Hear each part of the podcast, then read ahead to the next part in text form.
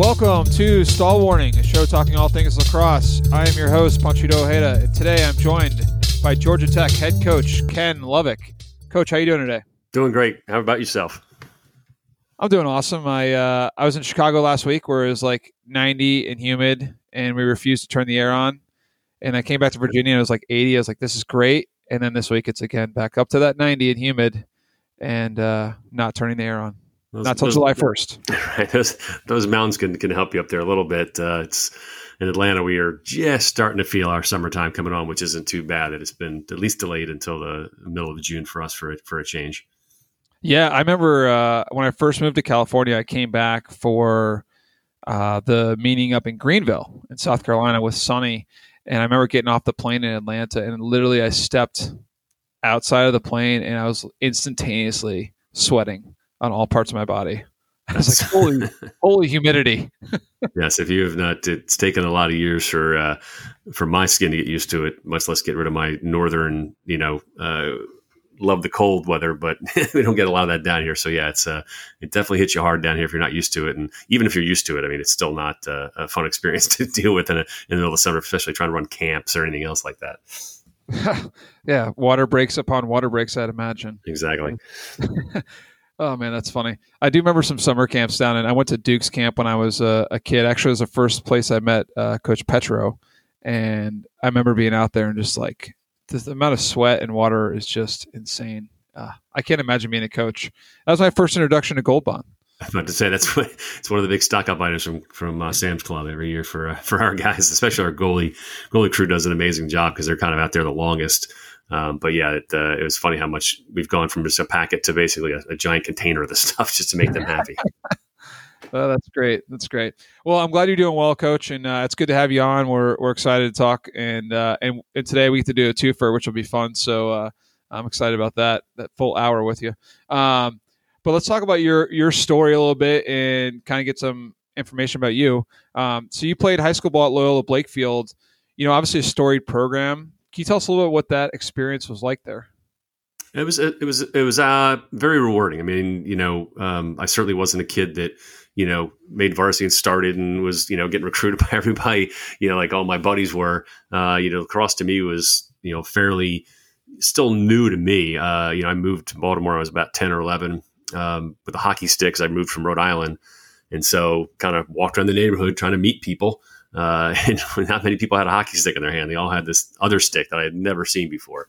Uh, and so, you know, learning the sport from those guys that had been playing it already for a few years, obviously it took me a little because I stuck with hockey for another year or so um, before I realized that just in the neighborhood, if I wanted to hang around some guys, you know, in the summertime, you know, you got that cross stick in your hand. So, you know, some of my buddies and Bob Wright and Genie Baracco guys in the neighborhood that we grew up with, uh, certainly sort of turned me on to it. And then I was at um, St. Paul's School for middle school, uh, just down the road from, or fairly close to Loyola. But you know, learned a lot from Jamie Andrews and some great guys there that uh, wow. helped me learn the sport.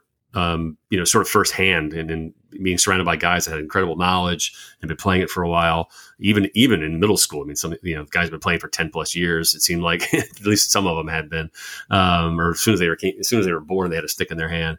So. Yeah you know, getting to Loyola was a great experience. And again, there are some phenomenal players at Loyola that, you know, being the player I was probably helped me more in my life now because I got to watch and learn from these guys, you know, being on the field with them or watching them, supporting them, whatever it happened to be, uh, whatever my role was. But it, you know, it gave me sort of a, you know, front row view of some really, really high caliber lacrosse. Um, especially between the coaches and, the players that we had at Loyola at, at the time, because they were, you know, we were a dominant program at the time back, you know, back in the uh, late '80s, where I think we won three MIA championships uh, in the four years that I was in high school there. And if I oh, remember oh, wow. correctly, it was uh, at least two. I know that. I want to say I can't remember my freshman year how how well the uh, the varsity did. I know us as freshmen went undefeated as a JV team. And again, you're you know you're playing the guys that you're going to see that went off to Hopkins and Carolina and et cetera, et cetera. Right. So it, it, was really, really a fun experience being around those guys at the time. Yeah, that's awesome. It, would be fun to play Robin to some of those guys, I'd imagine.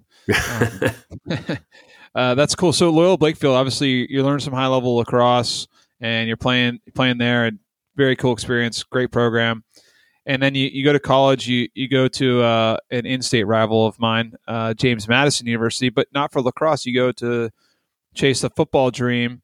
And you know, tell us about what that what prompted you to go to Madison for football, and you know, how did you decide that that just was wasn't the right choice for you? Uh, well, I've been to uh, boys' schools all my life, um, and you know the, the, idea of going to a, a, big school. You know, I mean, ever since I got the and when I was grew up in Baltimore, pardon me, um, I was young. I mean, I you know I went to uh, one of the schools down the road, but then I went to St. Paul's and Loyola. So I was in all boys' schools for you know vast majority of my life. It seemed like it, it, it, up until that point. So uh, going to James Madison University, uh, where a lot of um, sort of the girls I knew in the area had gone to for lacrosse because they were very powerful in lacrosse at the time. Or I recruited a lot of the Baltimore girls that we knew from the other from the girls' schools. Um, and my cousin actually gone to JMU as well.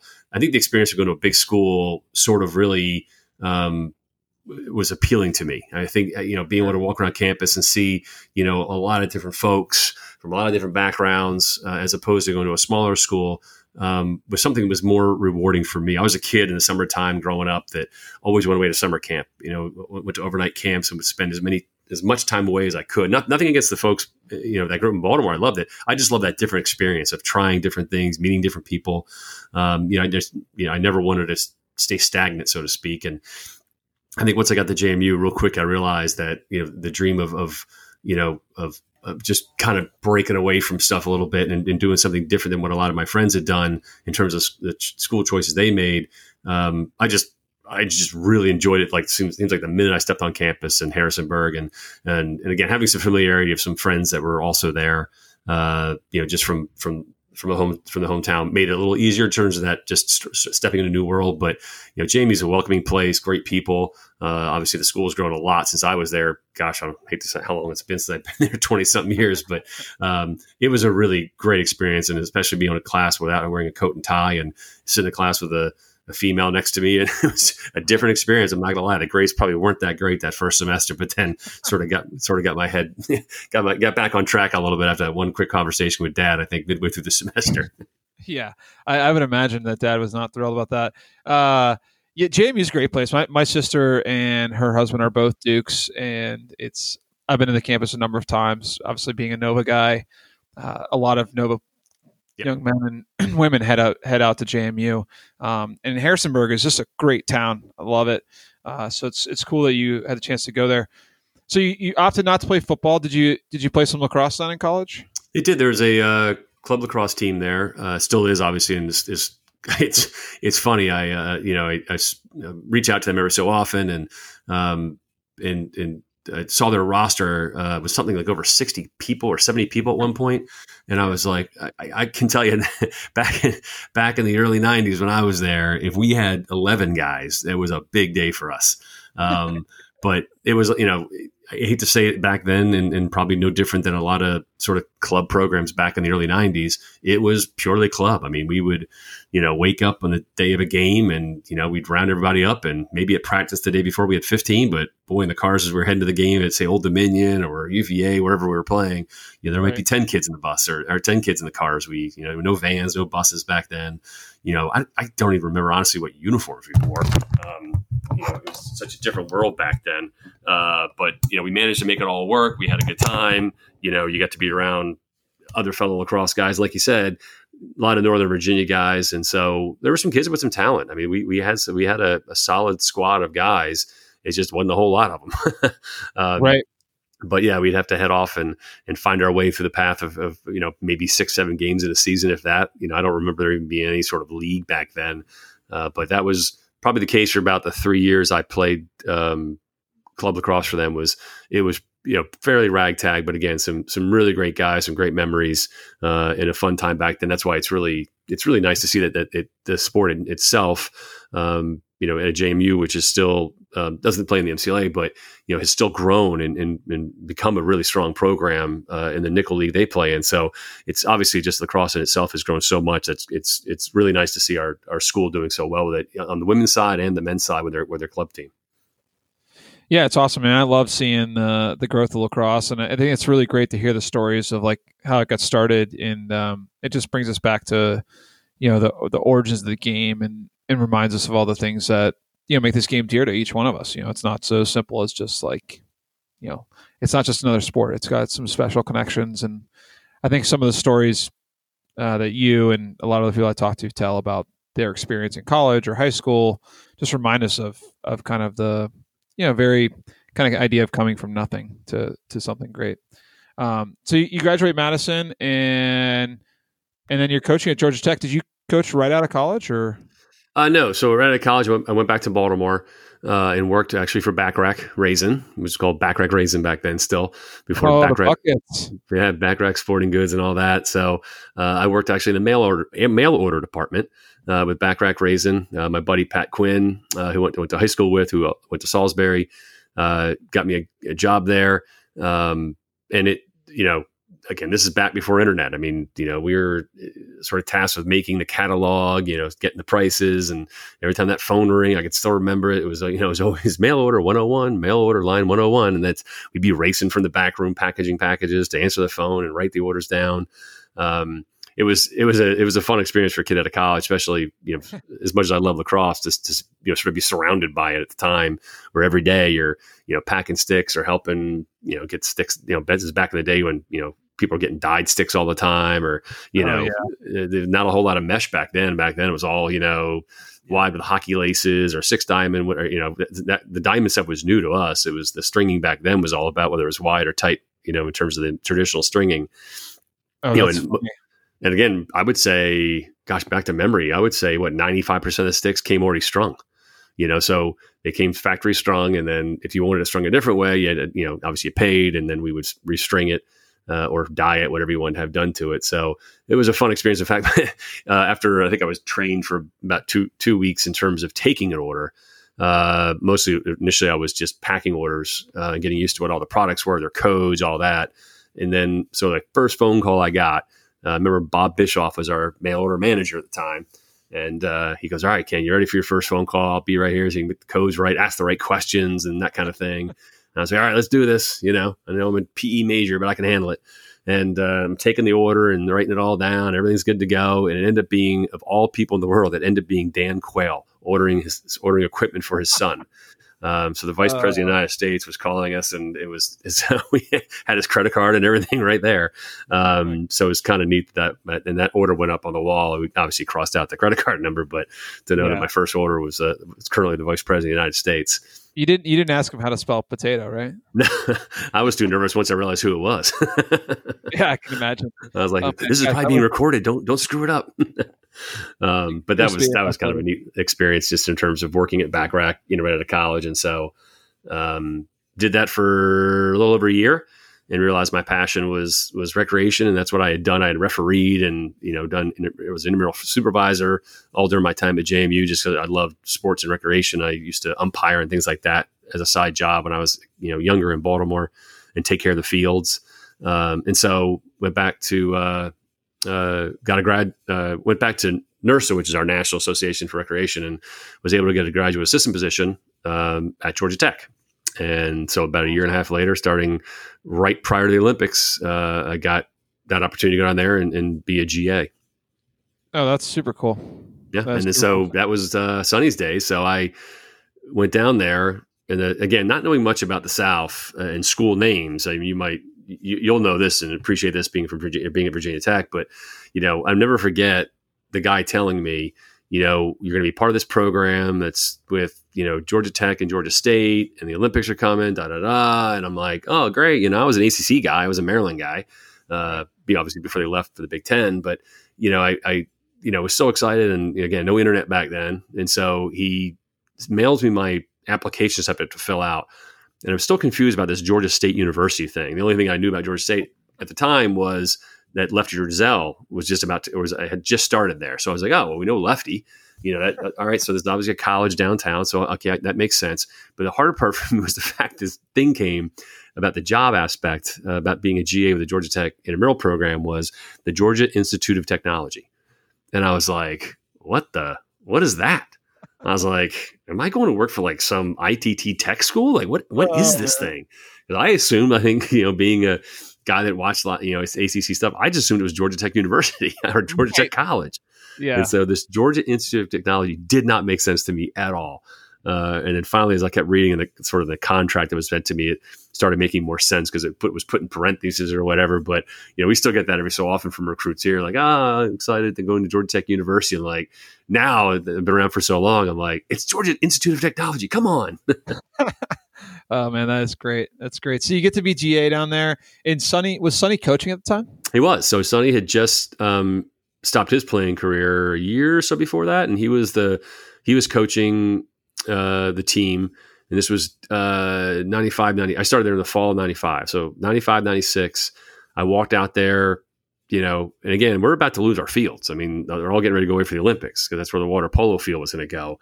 And so it was all kind of torn up, and I just kind of walked out there, and Sonny was out there, and I just approached him and you know said, any, any chance you could use some help? And I said, my, my availability between school and, and running intramurals is going to be tough, but I'd love to help whenever I could. And he was obviously very welcoming. Uh, so I coached with him as his assistant for a year, uh, and then took over the following year in the fall of '96, going into yeah the season of '97. Oh, nice! I'm surprised Sonny didn't rope you into college lock stuff at that point. uh, yeah, I think he was. Um, you know, he, he, he dove so head headstrong into that. And again, to me, it was more like I'll just be a guy in a message board because this is beyond my understanding of what you're doing here. Oh uh, yeah, the message boards. Well, and you know, speaking of one of your players who uh, was involved with that was uh, Will Oakley. Um, you know, and he played right during that time frame, right, like ninety nine to 03 or something yeah, he, uh, yeah, he came, yeah, because he came in. He, he was there with the four when we won our second championship, SCLC title. Um, so yeah, he he he came along.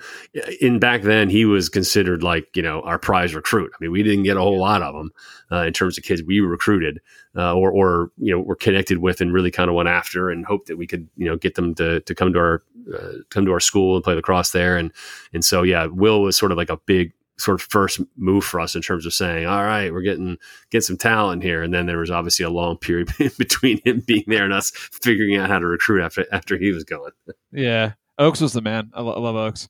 Yeah, I mean, um, he's quiet demeanor, but I mean, his his passion and his uh, you know uh, competitiveness was was clearly evident uh, when you know being able to coach him and, and watch him play.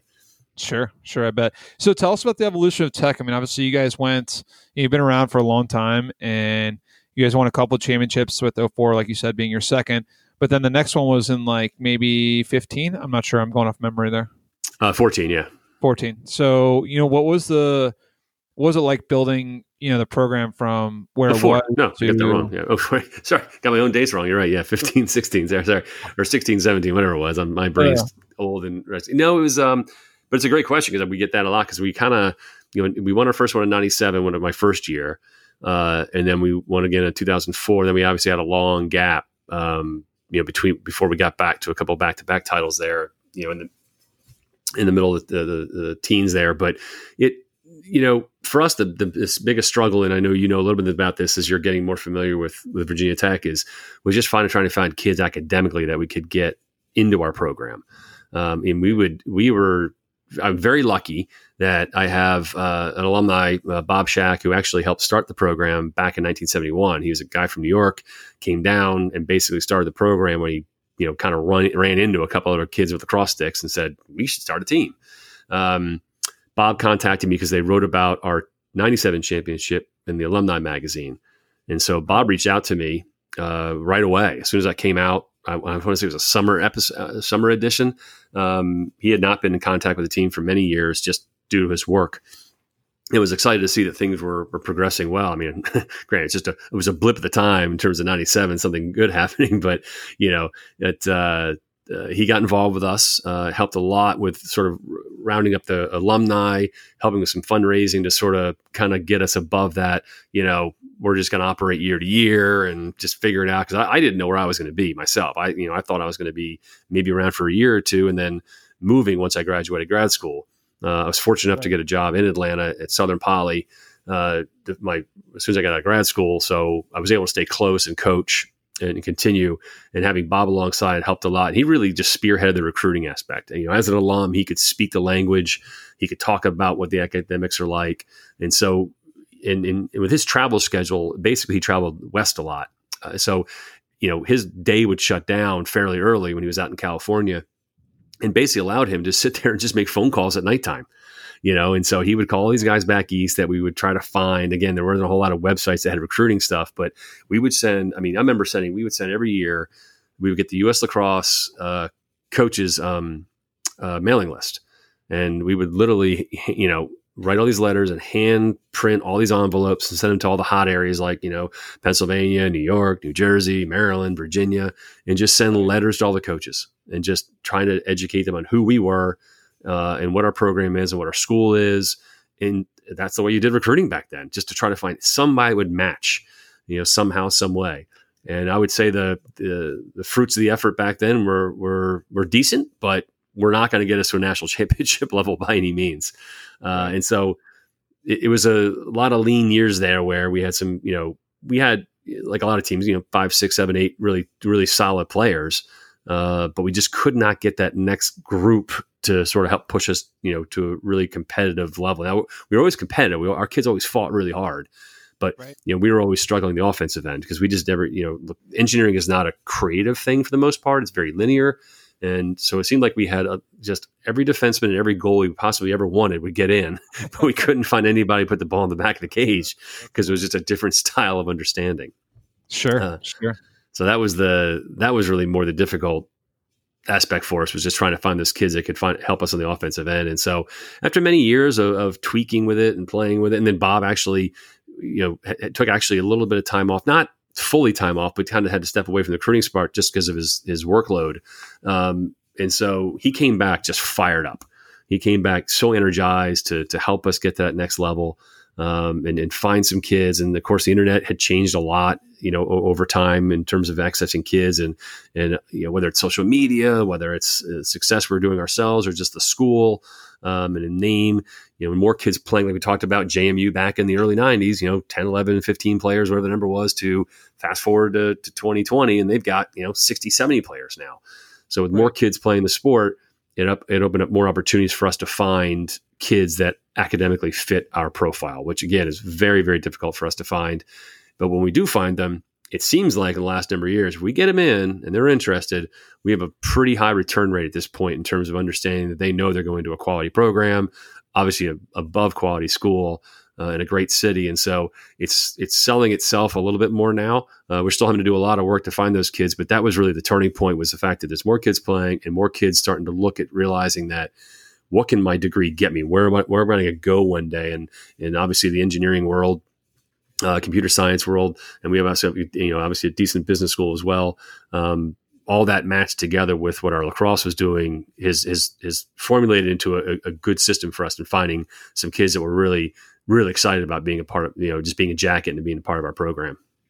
That's awesome, and you guys, uh, you know, you've really seen that play out on the field. You've been in the Final Four, uh, I think, the past three years, and you know, you were, you know, one goal away from the championship game twice, right?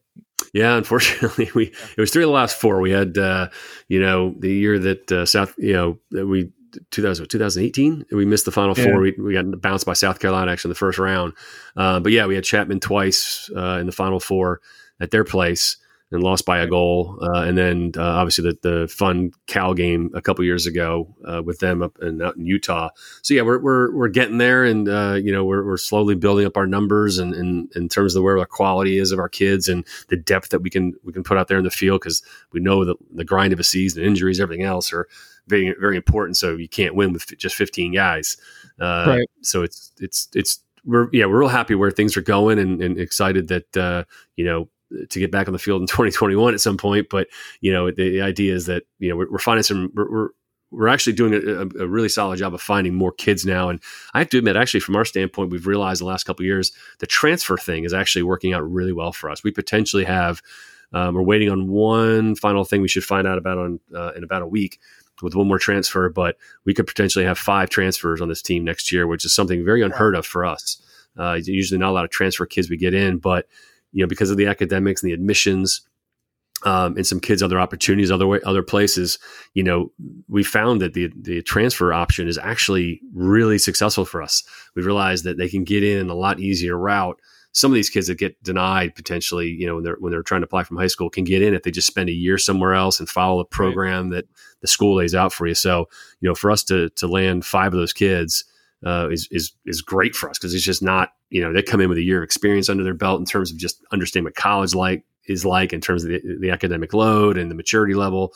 And so that'll be a nice, nice hit to us. And, you know, in terms of adding, we had, we, know we added a transfer grad student last year. And so adding to kids like that to a program, I think can just help bolster us a little bit more than we ever thought, you know, was out there for us recruiting wise in, in years past. That's awesome.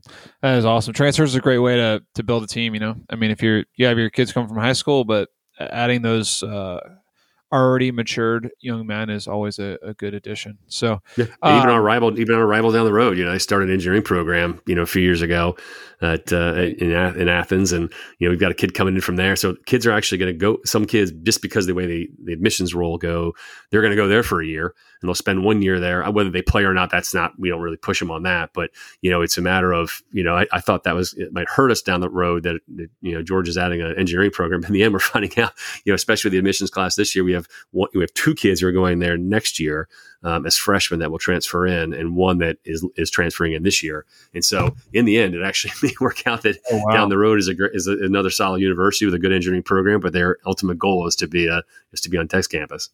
Oh wow! Don't tell Coach Kerrigan that. uh, well, interesting. Uh, that that's kind of interesting. I would never have thought of that.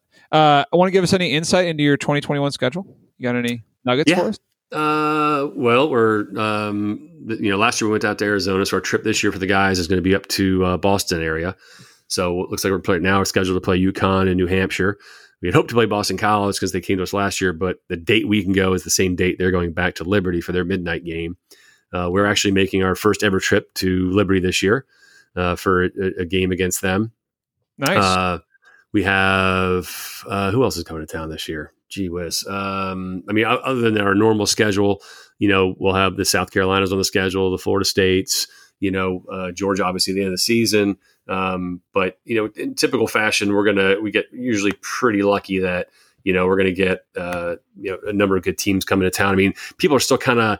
I think the issue is like like Concordia was going to come to us, and you know, I think because they're in California, they're kind of restricting some of their travel, especially that far. So I think they, they had to drop. But looks like University of Oregon's looking to come our way.